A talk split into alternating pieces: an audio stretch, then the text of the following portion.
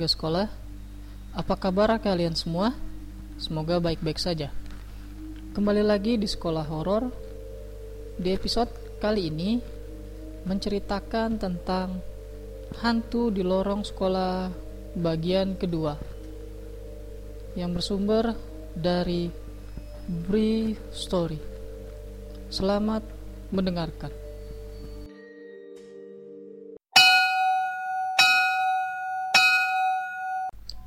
Ternyata itu adalah replika kerangka tulang lengkap manusia yang memiliki ukuran yang sama dengan manusia dewasa. Bagian kepala menggantung pada tiang penyangga yang berada di belakangnya. Gua yakin kalau suara aneh itu bersumber dari benda itu. Yang cukup menyeramkan, ternyata replika rangka manusia itu bergerak berputar perlahan. Yang tadinya membelakangi gua yang sedang berdiri di depan pintu, pelan-pelan semakin berposisi menghadap gua.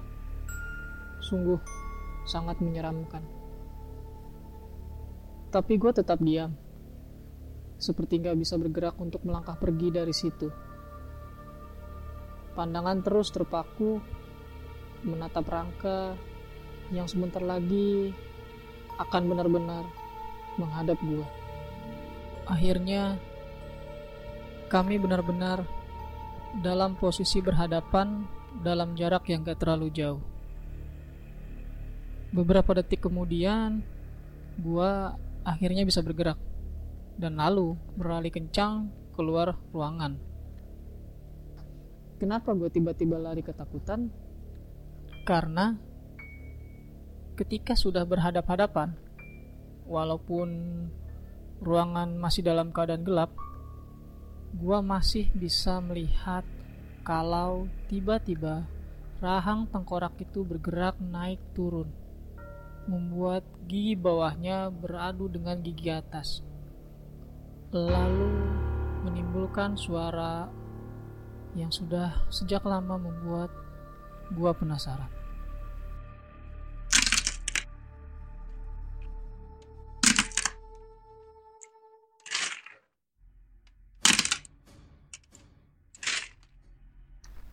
Di kelas 2, gua masuk dalam kepengurusan OSIS. Masuknya karena ditarik Rai yang waktu itu sebagai ketua salah satu sekbid seperti anak osis pada umumnya gua dan teman-teman kadang harus menginap di sekolah kalau sedang mempersiapkan suatu acara atau pensi lah istilahnya kami lebih memilih untuk tetap menginap di sekolah walaupun banyak teman yang rumahnya sebenarnya nggak jauh dari sekolah. Tapi nanti biasanya setelah malam semakin larut, satu persatu banyak yang memilih pulang ke rumah masing-masing. Jadi yang tinggal hanya segelintir aja yang rumahnya jauh, ya kayak gue ini.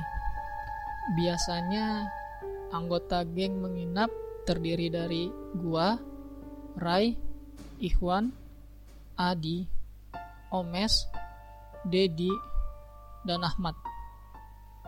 Biasanya nggak jauh-jauh dari itu-itu aja orangnya.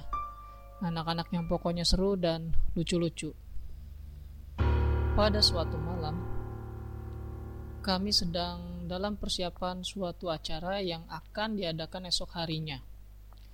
Acara tahunan yang biasanya berisi bazar dan pegelaran musik serta kesenian lainnya. Sama seperti acara-acara sebelumnya, kami mempersiapkan segalanya sejak jauh hari, memastikan seluruh kegiatan akan berjalan dengan baik dan sesuai rencana. Sampai ketika satu hari sebelum acara dilaksanakan, kami memutuskan untuk menginap di sekolah semalam sebelum acara. Panggung sudah berdiri di lapangan, berbagai pernak-pernik bazar juga sudah terpasang dengan rapi. Soundcheck sudah dilakukan. Intinya, Jam 9 malam, nyaris seluruh perangkat acara sudah siap. Kami hanya tinggal bersenda gurau menikmati malam. Gua dan teman-teman sangat menikmati waktu-waktu seperti ini. Bebas bercengkrama, nggak ada guru dan orang tua. Sampai akhirnya teman yang kebetulan rumahnya nggak jauh dari sekolah satu persatu pulang. Semakin mendekati tengah malam, hanya tinggal segelintir siswa yang masih berada di sekolah. Jam 11. Hanya tinggal beberapa anak saja yang tinggal dan memutuskan menginap. Gua, Rai, Dedi, Ahmad, Adi, Omes, dan Ikhwan. Hanya mereka itu yang gue ingat karena kami ini yang nantinya seperti menjadi anggota tetap geng siswa menginap di sekolah. Kami berkumpul duduk di lapangan, persis di depan panggung. Gua duduk menghadap bagian belakang panggung. Oh ya, bagian belakang sekolah paling pojok ada toilet yang sangat jarang digunakan sehingga keadaannya jadi sedikit menyeramkan. Kotor, lembab, berdebu.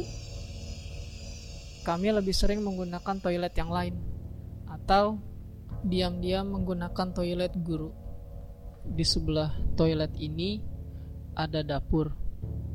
Biasa kami gunakan bila ada kegiatan yang ada acara memasaknya atau untuk hanya sekedar membuat minuman panas dan mie instan. Ada cerita seram. Kenapa toilet belakang itu sangat jarang digunakan? Cerita yang gue dengar dari kakak kelas. Mereka mendengar cerita itu juga dari kakak kelas sebelumnya. Jadi udah turun temurun. Katanya dulu banyak siswa yang sering melihat penampakan hantu perempuan berbaju merah. Penampakannya nggak selalu malam. Siang hari pun kadang hantu itu muncul. Penampakannya nyaris selalu di dekat toilet itu. Ada cerita kejadian yang terjadi beberapa tahun sebelum gue sekolah di situ. Jadi ada satu siswa yang dinyatakan hilang sejak pagi sampai menjelang pulang. Padahal tas dan perlengkapan sekolahnya masih ada di dalam kelas.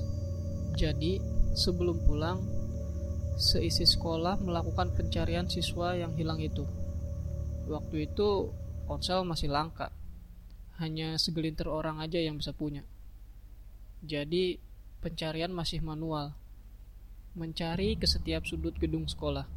Singkatnya, Gak beberapa lama kemudian siswa hilang pun ditemukan. Ditemukan di dalam salah satu bilik toilet yang ada di pojok belakang itu. Duduk diam dengan wajah pucat dan terlihat sangat kelelahan. Dia bilang, tadi pagi harus ke toilet karena seluruh toilet sedang ada yang menggunakan. Dan dengan sangat terpaksa, dia berlari ke belakang menuju toilet yang berada di pojok itu. Terus kenapa kamu nggak kembali ke kelas lagi? Tanya salah satu guru. Lalu siswa itu menjawab, nggak berani keluar bilik toilet karena ketika akan keluar, dia melihat sosok perempuan berbaju merah berdiri di depan pintu. Sosok yang sangat menyeramkan. Melihat itu semua, dia lalu kembali masuk ke bilik toilet dan menutup pintunya. Nggak berani keluar. Setelah itu, beberapa kali dia sedikit membuka pintu untuk mengintip keluar. Sosok perempuan itu ternyata masih saja berdiri di tempatnya. Menangis ketakutan si siswa memutuskan untuk tetap berada di dalam toilet sampai akhirnya ditemukan oleh teman-temannya menjelang jam pulang. Begitulah. Sejak saat itu beredarlah cerita tentang hantu perempuan berbaju merah yang gentayangan di toilet belakang. Jam setengah 12 malam. Gua yang duduk menghadap bagian belakang sekolah sesekali melihat beberapa ruang kelas yang kelihatan gelap dan kosong. Hanya cahaya dari lampu lorong yang menerangi. Itu pun redup. Sekali lagi, zaman gua dulu gedung sekolah ini masih termasuk bangunan tua. Mungkin umurnya sudah beberapa puluh tahun. Jadi ya gitu. Bentuk bangunannya sangat kuno dan klasik. Selasar memanjang di depan kelas-kelas. Di atasnya ada atap yang ditunjang tiang kayu dengan lantai berkeramik kuno. Pokoknya begitulah. Jadi kalau sudah gelap, suasana lingkungan sekolah agak menyeramkan. Beberapa pohon besar berdiri di sekeliling lapangan, di depan perpustakaan, di belakang ruang guru, teduh di siang hari. Seram kalau malam menjelang.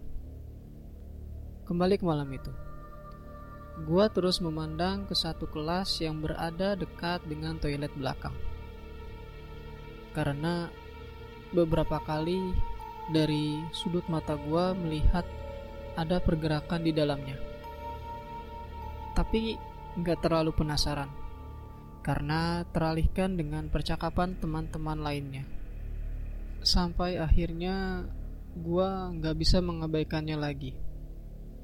Ketika melihat sekelebat bayangan berbentuk perempuan bergerak keluar dari kelas, lalu menuju belakang, tempat di mana toilet dan dapur berada. Dapat dipastikan kalau yang melihat kelebatan itu hanya gua, karena Omes dan Dedi duduk membelakangi pemandangan yang gua lihat. Sementara teman-teman yang lainnya entah sedang berada di mana. Gua nggak langsung cerita tentang kelebatan itu kepada mereka berdua. Lebih memilih untuk melanjutkan perbincangan. Walau perasaan sudah mulai nggak enak. Bri, bikin kopi yuk. Dedi mengajak untuk membuat kopi di dapur yang bersebelahan dengan toilet belakang. Gua mengiyakan ajakan Dedi, lalu kami berjalan menuju dapur. Tapi ketika sudah sampai, ketika sedang dalam proses merebus air, Dedi bilang kalau dia sakit perut dan harus ke toilet. Lalu, kemudian dia berlari menuju toilet yang ada di ruang guru. Bukan toilet belakang yang padahal sangat dekat dengan dapur. Dedi gak berani ke toilet belakang. Tahu kan alasannya? Dan akhirnya gue sendirian di dapur ketika Dedi sudah kabur ke toilet. Gue berdiri memperhatikan kompor yang tengah merebus air. Sementara lorong menuju toilet ada di sebelah kiri. Lorong yang gelap tanpa penerangan sama sekali. Berusaha semaksimal mungkin untuk nggak memperhatikan lorong itu. Tapi tetap saja, beberapa kali secara refleks gue melirik ke arahnya. Sampai akhirnya suasana berubah. Tiba-tiba hawa gak enak datang menyeruak menyentuh perasaan. Udara yang gue hirup mendadak jadi hangat cenderung panas. Agak sedikit sesak gue bernafas jantung seperti berhenti berdetak, bulu kuduk merinding semua. Gua lantas langsung memejamkan mata karena beberapa detik sebelumnya dari sudut mata gua melihat sesuatu. Di lorong toilet ada sesosok perempuan berbaju merah sedang berdiri diam menghadap gua yang sedang terpaku di depan kompor. Seketika itu pula, gua langsung memejamkan mata. Ketakutan, nyaris menangis. Lalu gua memaksa membuka mata, menoleh ke lorong toilet. Perempuan itu masih ada masih berdiri diam dengan sebagian wajah tertutup gerai rambut panjangnya. Seram, menakutkan. Perlahan, gue mematikan kompor. Setelah itu, langsung balik badan, melarikan diri menuju lapangan di mana sudah ada Omes dan Ikhwan di situ. Kenapa lari-lari gitu, Bri? Ada apa? Mana kopinya? Banyak tanya dari Omes ketika gua sudah sampai lapangan. Gua lihat hantu baju merah di toilet belakang. Jawab gua nyaris berbisik. Ah, Mas Sabri, ngayal kali lu. Sama setan aja takut. Begitu kata Ikhwan. Sepanjang yang gua tahu, Ikhwan adalah anak yang pemberani nggak takut sama hantu dan hal-hal mistis lainnya. Ya udah, kalau nggak percaya, lu aja gih sana sama Omes yang lanjut bikin kopi. Sungut gua kesal. Di lapangan hanya ada gua, Ikhwan, dan Omes. Sementara anak-anak lainnya berada di dalam ruang OSIS. Gak lama kemudian, Dedi datang bergabung di lapangan setelah urusannya dengan toilet selesai. Masih berempat berbincang di lapangan ketika jam sudah lewat tengah malam. Nyaris jam satu. Mes, ke dapur yuk. Temenin gue bikin kopi. Ajak Ikhwan ke Omes. Akhirnya, hati-hati ya. Serem banget. Jangan lihat ke arah toilet. Gue bilang begitu dengan mimik yang serius. Kemudian, mereka beranjak menuju dapur. Sementara gua dan Dedi tetap duduk menunggu di lapangan. Suasana malam semakin larut memang menunjukkan gejala perubahan. Langit yang tadinya cerah berangsur mulai berawan. Udara yang tadinya agak dingin mulai terasa gerah. Kami semua merasakan itu. Sampai akhirnya ada kejadian yang benar sungguh menyeramkan. Sekitar setengah jam setelah Ikhwan dan Omes ke dapur, gua dan Dedi yang tengah berbincang dikagetkan oleh suara langkah kaki orang berlarian dari arah belakang. Ternyata yang berlari adalah Ikhwan dan Omes menuju ke lapangan tempat gua dan Dedi berada. Bener Bri, ada hantu baju merah di toilet. Gua sama Omes ngeliat. Begitu kata Ikhwan sambil ngos-ngosan. Sementara Omes hanya diam terpaku dengan wajah pucat ketakutan. Gua belum menjawab omongan Ikhwan sama sekali ketika Tangan Dedi menunjuk ke selasar yang mengarah menuju toilet belakang dan dapur. Kami semua langsung melihat ke tempat yang Dedi maksud. Di lorong selasar itu, kami melihat sosok perempuan berdiri dalam gelap, diam, memperhatikan kami. Iya, kami, bukan hanya gua. Tapi kami semua melihat sosok itu. Sungguh penampakan yang sangat menyeramkan. A ayo kita ke ruang OSIS aja. Omes akhirnya bersuara.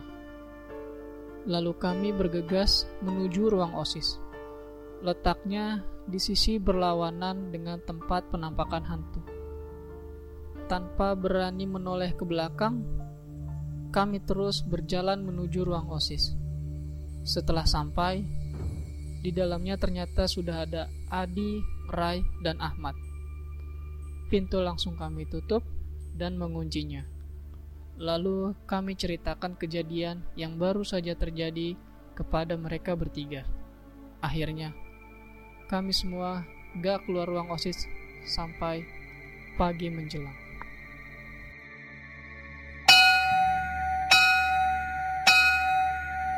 Itu dia cerita mengenai hantu di lorong sekolah bagian kedua.